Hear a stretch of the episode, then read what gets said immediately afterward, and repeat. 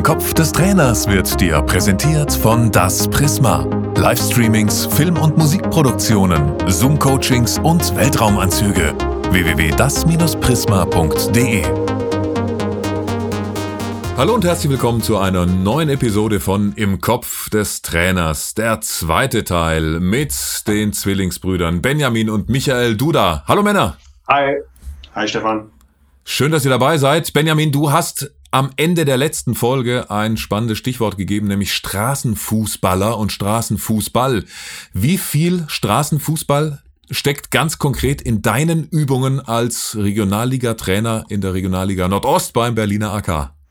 Auf jeden Fall organisieren wir da einen wöchentlichen Anteil, so will ich es mal sagen. Für mich ist Straßenfußball jede ja, Spielform auf zwei Tore, enges Feld, keine taktischen Akzentuierungen, sondern der Klassiker geht raus und spielt Fußball. Aber vielleicht auch, wie gesagt, äh, ja, was wir früher selbst gespielt haben auf der Straße, klassisches Lattenschießen, äh, einfache, elementare Basisformen ohne den riesen taktischen Hintergrund, sondern jegliche Bühne, wo der Spieler sich frei ausleben, frei austesten darf. Und äh, ja, auch Stichwort der, der Folge eins äh, gefühlt diese, diese 4 gegen 4 Form. Kann aber auch ein 6 gegen 6, 8 gegen 8 sein, muss man jetzt nicht so explizit einrunden, sondern ein freies, offenes Fußballspiel auf zwei Tore. Michael, du arbeitest als Stützpunktkoordinator für den DFB in Hessen. Wenn wir auf die Sportschule Grünberg schauen würden, was würden wir da alles jetzt sehen an äh, Straßenfußballer-Elementen? Ja, ist ein ganz interessanter Aspekt, weil der natürlich vor allem in der Nachwuchsausbildung, glaube ich, von zentraler Bedeutung ist. Und ähm, mein Bruder hat eigentlich gerade schon ganz, ganz viele wichtige Aspekte benannt. Also erstmal ist ja wichtig, was zeichnet Straßenfußball aus? Und äh, ein ganz großes Kriterium ist, es gibt keinen Trainer, der an der Seitenlinie steht und dich in irgendeiner Art und Weise anleitet, geschweige denn ähm, ja, dir irgendwelche Vorgaben oder Ansagen macht. Also gerade der Aspekt, Spieler können frei entscheiden, sich entfalten, sich, sich ausprobieren und einfach ähm, Freude empfinden über diesen Charakter. Der steht, glaube ich, im Mittelpunkt. Äh, interessant ist es ja, diesen Bolzplatz-Charakter dann in den Verein oder in ein Vereinstraining reinzuholen. Und ich glaube, ähm, da sind wir wieder beim Thema der Trainerkompetenz, also sich da auch zurücknehmen zu können oder eben im richtigen Augenblick äh, vielleicht auch so als, als Fragensteller zu agieren, um die ähm, Jugendlichen sozusagen nicht mit Vorgaben zuzuballern, sondern in so einen Reflexionsprozess zu kommen und dadurch eben ähm, ja sie vielleicht auch zu zu entwickeln und eben in der Entfaltung zu begleiten. In der Zeit von äh, Sir Alex Ferguson bei Manchester United wurde unter anderem einmal die Woche, wie ein Trainer hier auch im Podcast berichtet hat, ja, eben auch so eine Straßenfußballereinheit gemacht, als dann eben die 14-Jährigen zusammen mit den 15, mit den 16 und mit den 17-Jährigen zusammen gekickt haben. Natürlich wissen wir auch, in dem Alter ist vielleicht auch der 14-Jährige, der kleine, schmächtige, vielleicht nur 1,10 Meter zehn groß und der 17-Jährige ist zwei Meter groß und ein Bulle. Trotzdem haben die das gemacht, um eben diesen Straßenfußballer-Charakter nicht zu verlieren. Wenn ihr in eure Zeit ins NLZ Eintracht Braunschweig zurückschaut, gab es da auch ganz konkrete äh, Hinweise schon, ja, wir wollen wirklich auch dieses Straßenfußballer-Gen nicht komplett verlieren aus unseren Spielern? Ja, das sagen natürlich viele, gefühlt alle NLZs aus meiner Erfahrung heraus. Ohne despektierlich klingen zu wollen, ist das aber häufig auch mehr Schein als Sein. Ähm, ja, es geht ja viel dann über Individualisierung, Zielvereinbarungsgespräche, noch ein Plan hier und äh, noch eine Anleitung da. Ähm, also klar, Individualisierung ist top, alternativlos und, und unbedingt notwendig. Aber äh, letztlich ertappt man sich ja dann häufig im NLZ doch dann wieder selbst dabei, das Ganze zu programmieren, zu strukturieren, und äh, nochmal, Straßenfußball ist, ist eine offene Bühne, ein freier, kreativer Raum. Ähm, diese Talente-Trainings übergeordnet, auch von mehreren U-Mannschaften, die wir damals hatten, ähm, ja, sind ja heute auch gang und gäbe, auch alles super, alles top, alles schön. Aber auch hier wäre der Straßenfußball dann, wenn man, so wie du gerade sagtest, von der U12 bis zur U15 äh, Spielform anbietet. Nochmal, hier sind zwei Minitore, vier gegen vier. Auf einmal kickt der U12 Spieler mit den U15-Spieler. Ob das dann so darstellbar und realisierbar ist, äh, ja, weiß ich nicht. Ist jetzt auch nicht äh, meine Kernaufgabe, das zu bewerten. Aber das wäre doch ein ja, freier, offener, kreativer Charakter, ähm, und meine Erfahrung ist, nochmal, ohne das jetzt irgendwie äh, despektierlich und oberschlau bewerten zu wollen, dass selbst diese Angebote, die Straßenfußball sein sollen im NLZ, dann doch äh, irgendeinen Übungscharakter innehaben und dann vielleicht auch äh, ihr Ziel verfehlen. Ja, wir hatten jetzt bei uns in der A-Plus-Lizenz, um da mal anzuschließen, ein ganz interessantes Experiment. Und zwar sollten wir 15 Minuten Training ähm, filmen zu einem bestimmten Thema. Das kann taktisch oder technisch sein und uns einfach nur auf die Coach-Rolle fokussieren. Coach-Rolle bedeutet in dem Fall, wir sind nicht der Trainer, also leiten etwas an oder haben eine Lösung im Kopf, die wir von den Spielern erwarten und sehen wollen, sondern wir sind der Coach. Das heißt, wir begleiten, wir beobachten, wir nehmen uns zurück. Und hier kann ich nur für mich persönlich sprechen. Es war erstens total ungewohnt und vielleicht sogar auch ein bisschen unangenehm, weil nochmal, wenn du als Trainer die letzten 15 Jahre sozialisiert bist, dann hast du ähm, genau in diesen Aspekten, glaube ich, riesiges Potenzial. Also eben diese Coach-Rolle zu finden und dich, dich äh, ja, so auszuleben. Äh, Nochmal, also gerade natürlich im Jugendbereich, da muss man schon unterscheiden dann zwischen dem, zwischen dem Profibereich, wo es ja am Ende des Tages auch um Ergebnisse geht, äh, aber im Jugendbereich, glaube ich, eine ganz, ganz wichtige Rolle, ähm, ja, die mittelfristig äh, ähm, entscheidend ist. Ein spannender Aspekt, den du da ansprichst, äh, Michael. Füll den noch ein bisschen mit, äh, noch mehr mit Leben. Was, was ging da in dir vor? Wo hast du da gedacht in der Situation? Oh Gott, das habe ich so eigentlich noch gar nie gemacht. Du musst dir vorstellen, du planst eine Trainingseinheit und wie gesagt, ich nehme jetzt mal das Beispiel äh, Konterspiel, dann hast du oder Umschalten nach Ballgewinn, dann hast du, ähm, wenn du die letzten zehn Jahre als Trainer gewirkt hast oder ausgebildet wurdest, ganz, ganz viele fachliche Aspekte im Kopf. Welche Spielform wähle ich aus? Wie ist das Zahlenverhältnis der Spieler? In welcher Zone spielen wir? Gibt es eine Kontaktvorgabe? Gibt es eine Provokationsregel? Auf der anderen Seite kannst du aber eben auch Coaching-Aspekte planen, wenn du es denn willst. Also, wie viel gebe ich als Trainer vor und, und wie sehr ähm, gebe ich den Spielern ihre Bühne und ihre Plattform? Und wenn du dann am Rand stehst und dich mal ganz bewusst auf die Coach-Rolle fokussierst, also nicht sagst, stopp, du läufst jetzt nach links, du läufst nach rechts, du spielst in die Tiefe, sondern beobachtest, was du siehst und den Spielern die Lösung überlässt. Manchmal sind da übrigens ganz geile Sachen dabei, auf die wärst du niemals gekommen. Dann entwickelt sich im Innerlichen so ein, so ein Kontrollverlust, den du ja, wie gesagt, ganz oft mit der Trainerrolle verbindest. Ich habe jetzt alles unter Kontrolle, ich bin der Chef, ich gebe vor.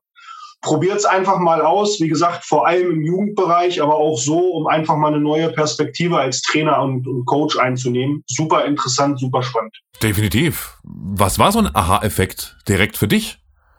Ein Aha-Effekt war, dass die Spieler ähm, beispielsweise in der Spielunterbrechung, es gab ja zwei Mannschaften, wenn du alleine den zwei Mannschaften Raum lässt, um sich einfach mal abzusprechen, ähm, kannst du zum Beispiel beobachten, welcher Spieler ergreift das Wort.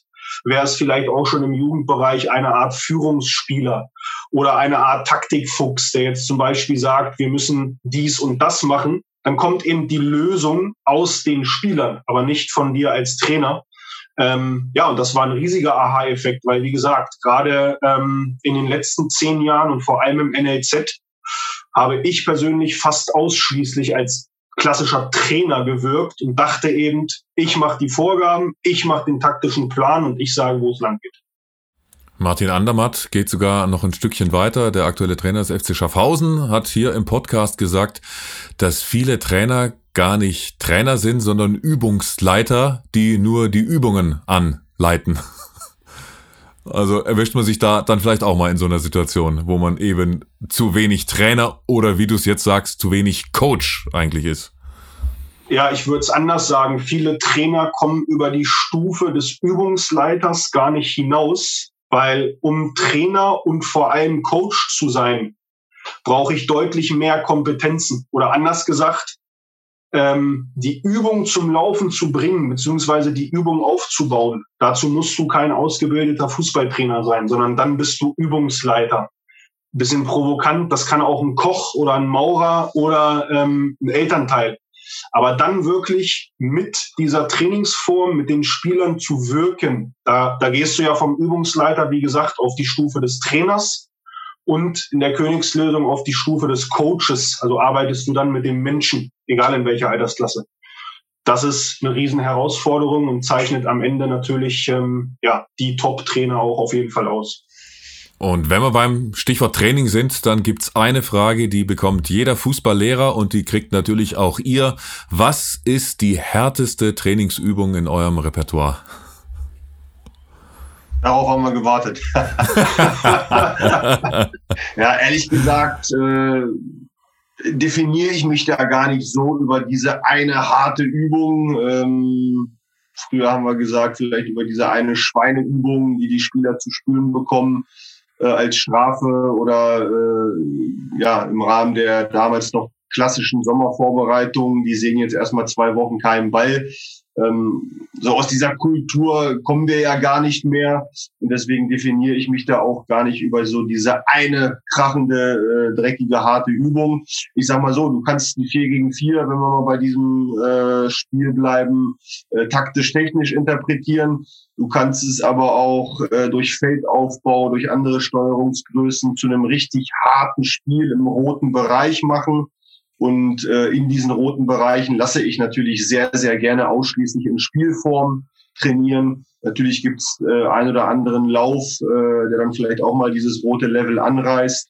Äh, wir machen zum Beispiel gerne so Tabata-Läufe, vier Minuten, äh, zehn Sekunden Sprint, 20 Sekunden Pause. Kannst du auch anders ähm, steuern, dosieren. Das Ganze machst du achtmal, kommst dann auf vier Minuten, weil da eben so diese Intervallbelastung auch eine spielt zwischen ich sprinte jetzt aber durchaus auch mal, ich spaziere, ich stehe äh, oder ich laufe locker ähm, drin vorkommt. Und äh, ja, meiner Meinung nach musst du eben nicht das, das Gewissen des Trainers beruhigen im Sinne von, äh, geil, jetzt habe ich sie wieder auskotzen lassen, sondern du musst das Spiel abdecken und die äh, athletische Anforderungen eines Spiels äh, trainieren. Und das geht natürlich am besten über Spiele oder vielleicht auch über diese knackigen Intervalle, die ich gerade ansprach. Ich denke, Michael, du, du wirst das ähnlich sehen. Also kannst du auch natürlich die Frage so ein bisschen umformulieren, selbst im Kopf und mir sagen, was ist denn eine Übung, die du sehr, sehr gerne machst? Vielleicht auch mehr als einmal im Jahr, also so eine Art Lieblingsübung.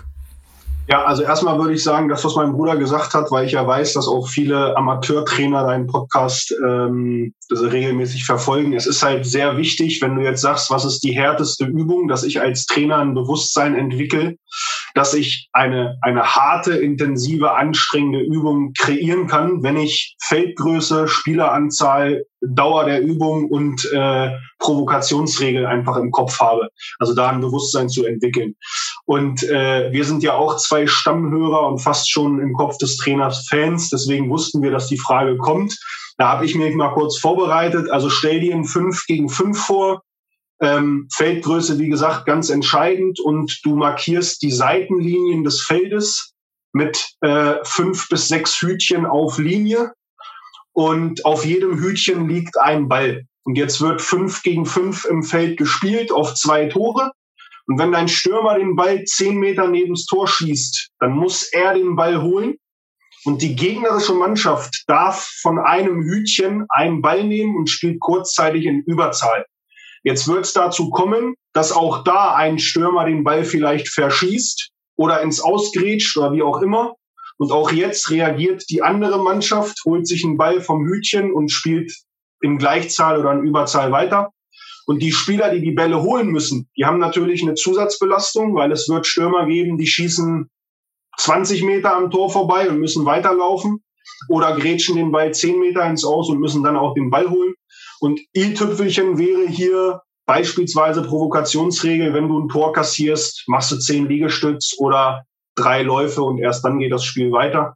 Und dann, wie gesagt, steuerst du als Trainer, wie lange lässt es laufen und kommst dann natürlich ganz schnell in den roten Bereich. Ja, wie lange? Was hast du da für Erfahrungswerte bei der Übung? Das ist schon äh, intensiv. Also stell dir vor, du baust das Spielfeld vielleicht auch in der Mitte des Platzes auf. Da hast du natürlich links und rechts unheimlich viel Platz, wo dann die Bälle hinrollen oder eben hinfliegen. Äh, da bist du jetzt mal aus dem Bauch heraus bei maximal drei Minuten Belastungszeit und äh, ja, dann bist du aber richtig im Roten. Und da du dich vorbereitet hast, wie du selbst sogar zugibst, du Schlingel, ähm, gibt es noch eine extra Aufgabe für dich, denn äh, die im Kopf des Trainers Hörer, die freuen sich natürlich auch immer extrem, wenn sie Übungen von den Berufstrainern bekommen. So, Aufgabe, sei doch so lieb und schreib das in den nächsten Tagen mal auf, damit wir das vielleicht den Trainern draußen auch zur Verfügung stellen können, diese Übung. Okay? So wie du es gerade beschrieben hast? Das mache ich sehr, sehr gerne und ich glaube, da kann ich auch für meinen Bruder sprechen, wenn wir jetzt auf ein anderes Niveau blicken ähm, wäre auch er sicherlich bereit, äh, ja, da was zur Verfügung zu stellen. Das ist mega. Ja, schreibt mal drunter, dass die von uns beiden ist, dass die denken, äh, wir haben beide gleich viel Ahnung. genau. Ich wollte nämlich äh, genau auf den Punkt noch äh, hinaus bei dieser Übung dass es nämlich dann bestimmt auch vielleicht bei dir, Benny, einen 35-jährigen alten Hasen gibt, der eigentlich Mittelstürmer vielleicht ist, der dann aber gar nicht aufs Tor schießt, weil er weil er Bammel hat, ja, jetzt muss ich ja nach dem Tausch dann auch noch wieder 30 Meter weiterlaufen und den Ball holen, oder? Ja, ist ein interessanter Punkt und auch ein wesentlicher Unterschied zum Jugendbereich, den du ansprichst. Also A, glaube ich nicht, dass der Spieler in seinem Naturell, in so einer Kleinspielform das Bewusstsein entwickeln kann, ich schieße jetzt lieber nicht, damit ich nicht laufen muss. Aber B ist das ja gleichzeitig auch, äh, ich sage jetzt mal in Anführungszeichen, eine Gefahr in Spielform, äh, dass der ein oder andere sich verstecken kann. Da ist auch wieder so diese Beziehung zu deiner Mannschaft eine ganz, ganz wichtige Komponente. Also wenn du Vertrauen schaffst, belastbare Beziehungen hast und einfach eine ja, gute Kultur, leistungsbereite Atmosphäre, dann ist das ausgeschlossen, weil dann geht jeder durchs Feuer, gibt Gas. Aber ähm, ja, auch wenn es, wenn es äh, mit einem Lächeln begleitet hast, die Frage, äh, in Spielform besteht immer äh, die Gefahr, dass der eine oder andere sich vielleicht mit Auge zurücknimmt. Ähm, das musst du natürlich beobachten. Das musst du ja auch unserem Bereich vielleicht auch mit äh, der ein oder anderen Leistungsdaten äh, ab, abgleichen. Ähm, ja, müsst ihr einfach beobachten. Wie gesagt, es steht und fällt mit der, mit der Atmosphäre, Kultur, Trainer, Mannschaft, Mannschaft, Trainer, äh, inwiefern die Jungs da eben das Training auch so verstehen, dass sie Gas geben und in Spielform, wie gesagt, Natur des Spielers äh, liegt eigentlich immer Vollgas. Ne? Absolut. Und äh, danke, Micha, dass du das äh, auch äh, anbietest und äh, deshalb alle, die Interesse haben an dieser spannenden und sehr harten Übung, wenn man so richtig ausführt, Info at im Kopf des Trainers, kurze Mail an uns schreiben und dann kriegt ihr die Übung von Michael Duda und vielleicht steht da auch Benjamin Duda auch noch drunter, also von den Zwillingen. Ja, schauen wir mal, wie nett der eine Bruder zum anderen ist. Aber ich denke, er schreibt sein, äh, schreibt sein Bruder da mit drauf, ne? So wie ich euch kennengelernt habe. Bei Zwillingen. Ja, natürlich, natürlich. Logo, ja. Und apropos, äh, Benny, 35-jährige Spieler als sehr junger Trainer im Aktivbereich zu arbeiten, und das ist ja jetzt nicht deine erste Station in der Regionalliga, hast du eben auch mit Ex-Profis, die ganz oben gespielt haben, schon äh, Kontakt gehabt. Wie ist da deine Herangehensweise? Was lernst du vielleicht von diesen Spielern oder was ist im Umkehrschluss als junger Trainer, der jünger ist als manche seiner Spieler, für dich die größte Herausforderung? Die Herausforderung ist eigentlich bei, bei allen Fußballmannschaften gleich. Also erstmal müssen sie merken, dass du ja, eine Fachkompetenz hast, dass du Ahnung von dem hast, was du vermittelst, ähm, ja, dass du eine gute Trainingsarbeit anbietest auf dem Feld, wo die Wahrheit liegt und darüber hinaus, klar, ältere Menschen, ähm, aber auch hier eigentlich generell alle, die holst du mit ins Boot, äh, mit denen unterhältst du dich auf Augenhöhe, tauschst dich aus, diskutierst, ähm, ja, lässt sie teilhaben an, an verschiedenen Prozessen. Und ähm, ja, für mich ist es ein Glücksfall, muss ich ganz klar so sagen. Es ist ein Genuss, eine Freude, weil wie du sagst, von diesen Spielern auch ich sehr viel lerne, sehr viel mitnehmen kann. Das sind ja äh, Spieler, die viel erlebt, gesehen, aber auch bewirkt haben. Und gerade jetzt explizit beim BRK haben wir da natürlich einige Jungs, einige Menschen, ja nochmal, wo der, wo der Austausch, wo die Zusammenarbeit im Rahmen ihrer Erfahrung wirklich ein Genuss ist und ähm, über die Anfangszeit meiner Übernahme sich einfach, äh, ja, so ein Standing entwickelt hat, ähm, wo du als Trainer eben voll akzeptiert und, und äh, mittendrin bist. Ja. Hast du da auch ein konkretes Beispiel, wo du von einem erfahrenen Regionalligaspieler, der früher vielleicht noch, noch eine Ecke höher gespielt hat, auch ganz konkret profitieren konntest?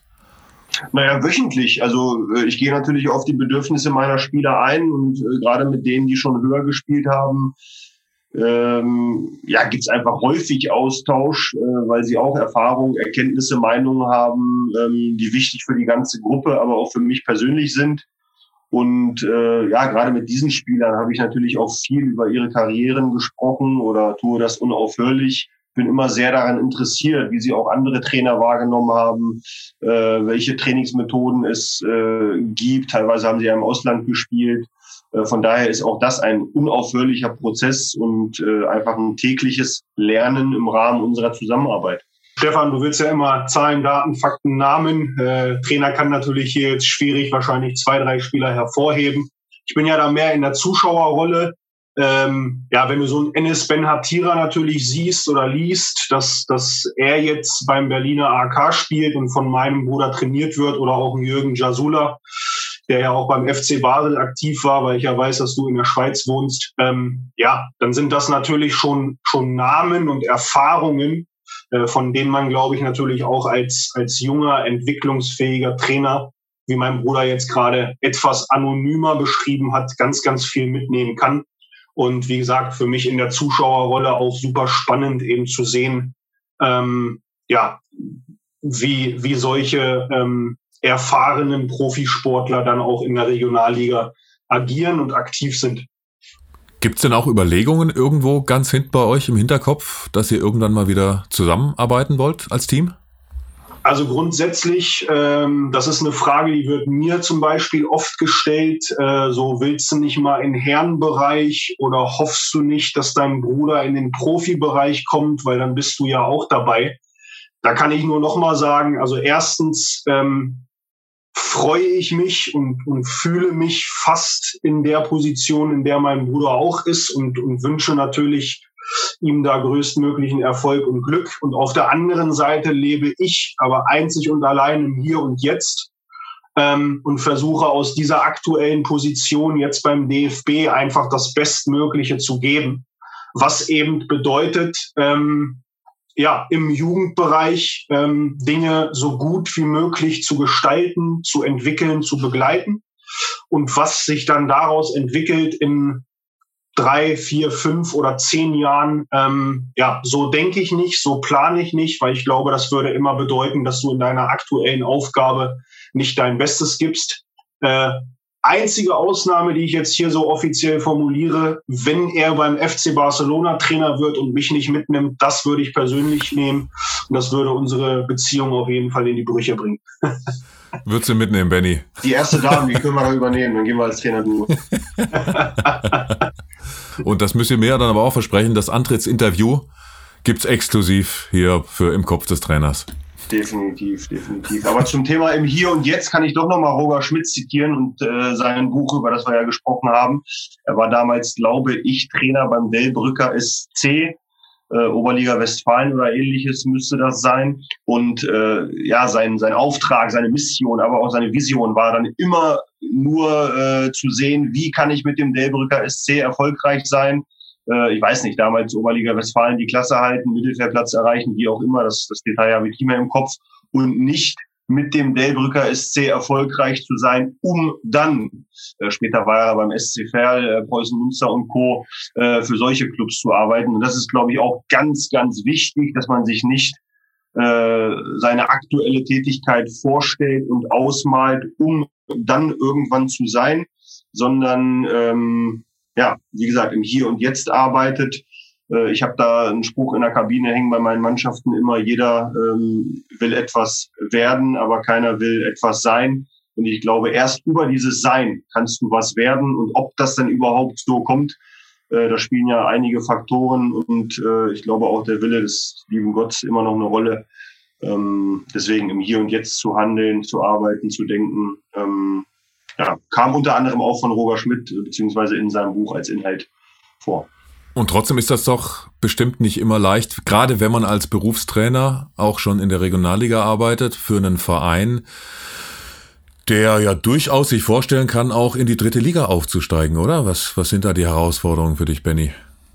Ja, also auch hier, für mich ist es natürlich äh, eine, eine positive Ambition und war jetzt ja auch im Winter der nächste Entwicklungsschritt vom Tabellen 14. zum, ja, damals äh, Tabellen 3 von Halberstadt in die Hauptstadt, ähm, vom semiprofessionellen äh, Fußball hin zu Berufssportlern, zum, zum Profi-Dasein, was wir hier beim BAK äh, ausleben dürfen. Und ähm, ja, von daher habe ich, habe ich wenig über die Herausforderungen nachgedacht, schon gar nicht gezweifelt, sondern viel Chance, äh, viel nächsten Entwicklungsschritt und äh, ja, viel Positives gesehen. Und äh, so lebe ich das Ganze hier auch tagtäglich aus, ja, voller Tatendrang, voller Freude und äh, jetzt kurzfristig hoffentlich auch mit den dafür notwendigen Ergebnissen. Hier würde ich aber schon sagen, Stefan, um nochmal auch im Jugendbereich rüber zu schwenken, auch wenn, wenn es im höchsten Jugendbereich ist, da gibt es so in, in meinen Augen die drei E's, Entwicklung, Entfaltung und Ergebnis. Ergebnis kannst du ganz klar verorten im Seniorenfußball. Ich glaube, da ging ja auch deine Frage hin. Wie geht's dir eigentlich, wenn du dreimal hintereinander verlierst? Was macht das mit dir? Und im Juniorenfußball, wenn wir über Entwicklung und Entfaltung sprechen, also junge Leute und auch nochmal, egal ob U15, U17 oder U19, zu begleiten und bestmöglich zu begleiten, dann kann eigentlich das Wochenende und das nackte Ergebnis am Wochenende nicht mehr unsere Zielgröße sein, sondern Erfolg wird eigentlich oder sollte eigentlich anders definiert werden. Und ich glaube, hier ist eben auch der riesige Unterschied zwischen Jugendfußball und am Ende des Tages Profifußball. Und deswegen nochmal auch meine, ja, mein Fazit, äh, diese Trennung pro Lizenz und, und, und höchstmögliche Jugendlizenz total wichtig. Weil wenn du dich am Ende als Jugendtrainer auch von, von nackten Ergebnissen leiten lässt, kann mir jeder erzählen, was er will, dann leidet da am Ende die individuelle Entwicklung der Spielerinnen und Spieler drunter. Dann würde ich ein Stichwort aufnehmen, das äh, der Benny gerade noch genannt hat, nämlich Zweifel und das in eine letzte Fragerunde an euch formulieren. Darf man als Trainer zweifeln? Darf man nicht? Habt ihr irgendwann mal an eurer Arbeit gezweifelt, an euch selbst? Braucht man das? Ist das notwendig, um besser zu werden oder, oder lieber nicht, weil man sich sonst zu viele Gedanken macht? Wie geht ihr damit um mit dem Stichwort? Fällt mir ganz pauschal aus der Pistole was ein, weil ähm, ich hatte vor zwei Wochen leider ähm, eine Erkrankung, die mich drei, vier Tage ans Bett gefesselt hat, nichts Wildes. Und habe mir da die Reportage äh, angeguckt, der Füchse Berlin, der Handball-Profimannschaft. Die gibt's auf Sky, ist keine Schleichwerbung. Äh, die haben einen ganz, ganz jungen Cheftrainer, Aaron Siebert. Ich glaube, der ist äh, Ende 20. Kann ich auch nur jedem empfehlen, äh, aus dem eigenen Sport mal rauszublicken. Und da gab es ein Zitat von Bob Hanning, ist ja auch so ein sehr ähm, ja, polarisierender Mensch, der Geschäftsführer der, der Füchse und ähm, der sagt, hinterfrage dich jeden Tag selbst, aber zweifle niemals an dir. Und ich glaube, das ist ein ganz wichtiger Baustein, weil sich zu hinterfragen, das ist aus meiner Sicht was, was Effizientes, was Effektives, was dich auch immer von Tag zu Tag voranbringt. Aber an dir selbst zu zweifeln, das ist, glaube ich, ein ganz wichtiger Unterschied. Ich glaube, damit stellst du in Frage, ob du deine, deine Aufgaben des Alltags und vor allem auch die Herausforderungen, Konflikte und Krisen, ob du die wirklich meistern kannst. Und wenn du an den Punkt kommst, dann glaube ich, strahlst du auch im Aspekt auf deine Mannschaft oder auf die Menschen, die du führst, nicht mehr das aus, äh, was du gemeinsam brauchst, um, wie gesagt, diese Herausforderungen zu meistern. Benny, du? Hast du mal gezweifelt? Ja, in aller Deutlichkeit ja. Also ähm, Micha hat mit allem, was er gesagt hat, recht. Und natürlich musst du diese Zweifel dann extrem minimal halten und äh, immer auch wieder schnell abschütteln. Aber ich glaube schon, dass Zweifeln mal zu jedem Menschen dazugehört, mal auch zu einem Trainer dazugehört. Frage ist immer wieder, in welchem Maß, in welcher Häufigkeit, in welcher Dosierung. Wenn ich täglich an mir zweifle, dann habe ich natürlich ein Problem in meiner Selbstwirksamkeit, in meiner Ausstrahlung. Äh, und dann habe ich, glaube ich, auch mental ein Problem, äh, eine Gruppe von 35 und mehr Menschen zu führen. Aber ganz ehrlich, ähm, natürlich zweifle ich manchmal nicht an mir, sondern an der einen oder anderen Entscheidung oder auch mittendrin in der Entscheidungsfindung. Ähm, auch nach Niederlagen fühle ich manchmal äh, Zweifel in der einen oder anderen Entscheidung, die ich getroffen habe. Äh, wichtig ist nur, entscheidend ist, äh, ich lasse das nicht so sehr an mich ran, ähm, ja, dass ich Zweifel ausstrahle, Zweifel ausspreche, sondern mache das dann in solchen Momenten äh, im stillen Kämmerlein mit mir selbst aus, um dann natürlich auch wieder gestärkt da hervorzugehen. Aber diese Sprüche sind richtig. Äh, du darfst nicht zweifeln, du darfst nur hinterfragen. Aber das ist genauso wie äh, gib alles nur nie auf. So natürlich hat mal hat man mal aufgegeben. Ein Fußballer gibt, gibt auch mal leider Gottes kurzzeitig vielleicht auch. Wichtig ist nur, äh, da bringe ich jetzt den nächsten 5-Euro-Spruch, immer einmal öfter aufzustehen als hinzufallen. Daraus auch wieder eine Erfahrung zu machen, einen Erfahrungswert zu machen. Ähm, ja, lange Rede, kurzer, kurzer Sinn. Trotzdem kann, glaube ich, kein Mensch und auch kein Trainer der Welt ausschließen, mal gezweifelt zu haben oder mal zu zweifeln. Wichtig ist nur, ja, das Ganze abschütteln, zur Seite schmeißen und immer nur minimal, vielleicht ganz kurz äh, an sich ranzulassen. Wenn du es gar nicht schaffst, ja, dann hast du eine Stärke, eine Persönlichkeit entwickelt, ähm, die dich sicherlich auch als Trainer stärker macht, klar. Sehr interessante Aussage, die du gerade nochmal mit dem, äh, ja, mit dem Zweifeln erwähnt hast, nämlich äh, ich zweifle nicht an mir, aber an meinen Entscheidungen. Das sagt ja auch schon wieder viel aus, dass äh, es sind meine Entscheidungen, also eigentlich könnte ich ja an mir zweifeln, weil es meine Entscheidungen sind, aber das soll dann nicht so nah an mich ran, dass ich an mir zweifle, sondern nur die Umsetzung, die darf ich in Frage stellen. Also genau, also du, du musst natürlich als Trainer schon eine Kompetenz haben, auch zu entscheiden. Ja, du musst sogar eine Freude daran haben, zu entscheiden. Aber ja, im Sinne dessen stelle ich Spieler A oder Spieler B auf. Beide haben super trainiert, beide haben sich gut gegeben. Äh, der Matchplan könnte es äh, erlauben, beide aufzustellen entsteht ja ein Hinterfragen, vielleicht entsteht da sogar ein gewisses Zweifeln. Äh, ja, wie gesagt, hm, stelle ich jetzt den auf oder macht der es besser? Aber nochmal, damit meine ich nicht dieses verzweifelte Zweifeln im Sinne von, ähm, ja, weiß, worauf ich hinaus will. Vielleicht, vielleicht wehleidig negativ irgendwas im Sinn haben, sondern ganz im Gegenteil. Ja, es gibt Zweifel. Aber äh, das ist ja das Verrückte an diesem Beruf. Du musst ja auch auch irgendwo verrückt sein als Trainer. Bei allen Zweifeln, bei allen Fragezeichen brauchst du eine Entscheidungsfreude, ja, brauchst eine Entscheidungskompetenz, das zu, zu verantworten, das auch äh, den Spielern deutlich zu machen. Und ähm, ja, so verrückt, aber verrückt großartig äh, sind eben die Facetten dieses Jobs. Ne?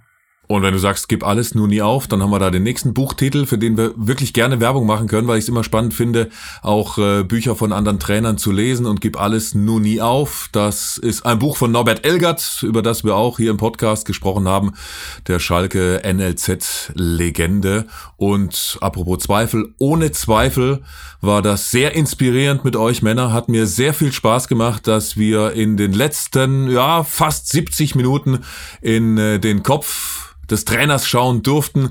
Ganz, ganz lieben Dank, dass ihr dabei wart. Hat mir mega Freude bereitet. Danke, lieber Michael. Danke, lieber Benjamin Duda. Alles Gute für eure Zukunft, für eure Trainerkurse und für eure Jobs beim DFB in Hessen und beim Berliner AK in der Regionalliga Nordost. Danke, Männer, und bis bald.